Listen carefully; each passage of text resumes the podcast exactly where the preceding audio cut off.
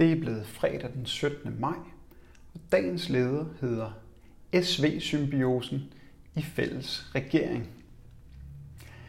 Kommer det som en overraskelse, at en SV-regering nu af landets statsminister åbnes som en reel mulighed? Nej, ikke rigtigt. Socialdemokratiets og Venstres parløb i langt hovedparten af afstemningerne i Folketingssalen de forgangne år Forkærligheden for at deponere dansk udenrigspolitik i USA og dansk indenrigspolitik i Bruxelles har gjort det stadig mere umuligt at se forskellene på de to store regeringsbærende partier.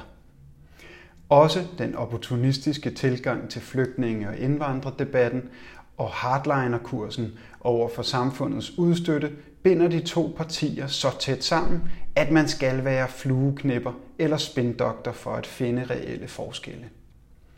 En gang var det en sandhed, at Socialdemokratiet altid var et foretrække i regeringskontorerne frem for Venstre, fordi S-toppen trods alt var på virkelig for pres fra fagbevægelsen.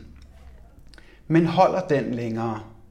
Har S-toppen ikke omvendt så godt og grundigt fat om de ædlere dele hos fagtoppen, at oprør herfra er tæt på utænkeligt.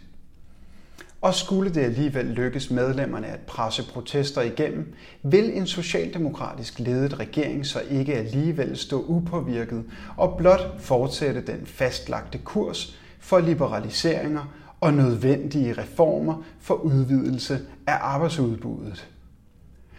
Uanset hvordan det så står til med det, står én ting i hvert fald lysende klart.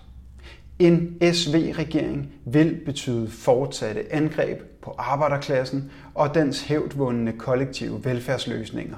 Ikke mindst sikkerheden under arbejdsløshed. Den nuværende økonomiske linje vil fortsætte mere eller mindre uforandret på bestilling fra EU-eliten. Spørgsmålet er, om der overhovedet kan vindes en sejr for almindelige arbejdere ved Folketingsvalget den 5. juni.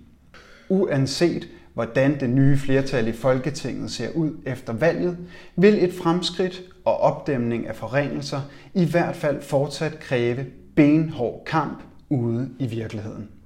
På landets arbejdspladser, i de lokale fagforeninger, boligforeninger og sociale bevægelser – så der er vel ikke andet for, end at sætte krydset der, hvor bevægelserne bedst kan øve påvirkning, og så ellers finde arbejdstøjet frem.